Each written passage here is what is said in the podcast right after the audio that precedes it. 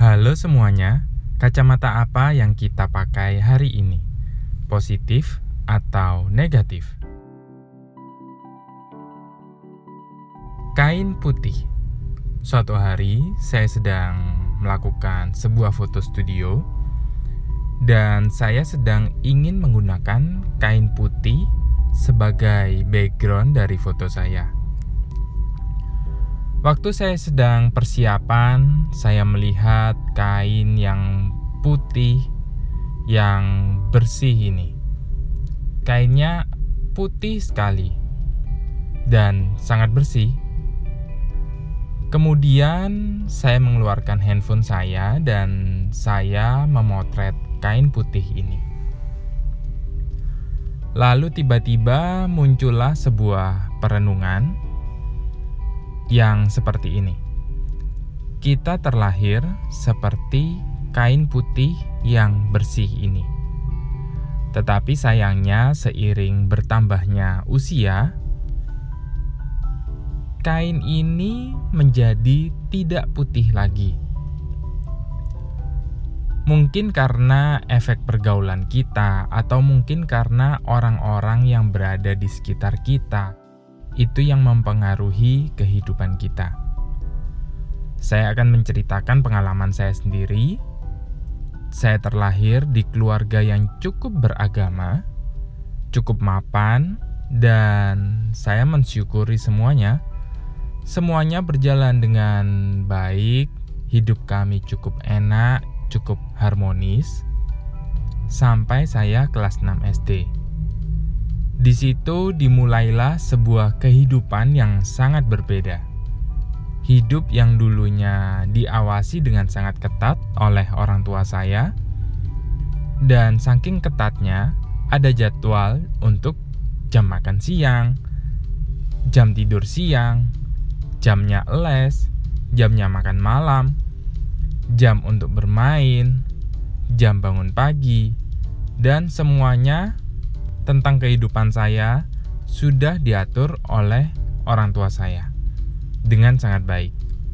Sampai akhirnya waktu saya kelas 6 SD, papa saya harus pindah tugas keluar kota.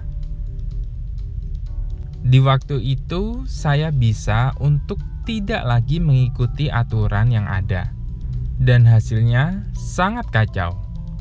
Papa Mama fokus dengan kegiatannya di luar kota, dan saya fokus have. Sampai akhirnya waktu saya SMP, papa saya selingkuh dan meninggalkan kami. Dan keluarga saya makin wow. Dan kain yang dulunya putih ini menjadi kotor. Pergaulan saya menjadi kacau, tapi saya teringat perkataan mama saya. Waktu itu ketika saya masih kecil, mama saya sangat marah ke saya dan saya tidak terima. Akhirnya saya mengatakan hal seperti ini. Kenapa mama tidak buang saya? Buang saja saya. Saya sudah tidak betah tinggal sama mama karena disuruh belajar terus. Ya, namanya juga anak-anak ya, tugasnya memang belajar. Tapi dengan bijaksana, mama saya mengatakan hal seperti ini. Mama tidak akan membuang kamu. Karena kamu ini titipan dari Tuhan. Sama seperti waktu kamu masih kecil, kamu buang kotoran di celana. Mama tidak buang kamu, meskipun saat itu kamu sangat bau, kamu sangat kotor. Tetapi yang mama buang adalah kotoran kamu, dan mama membersihkan kamu. Sekali lagi ya, yang dibuang adalah kotoranmu dan bukan dirimu. Mungkin saat ini ada dari kalian yang merasa, "Wah, Aku sangat kotor sekali.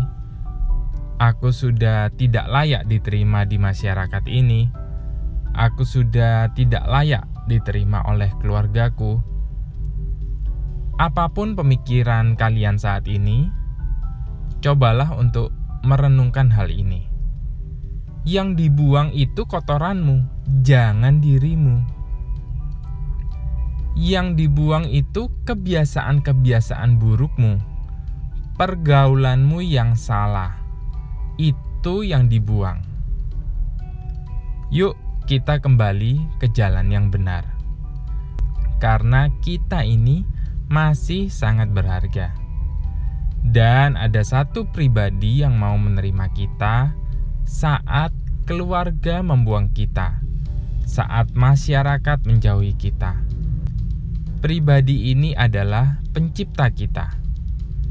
Apa pun agama kalian, yuk kita kembali ke pencipta kita, karena Dia satu-satunya pribadi yang mau menerima kita apa adanya.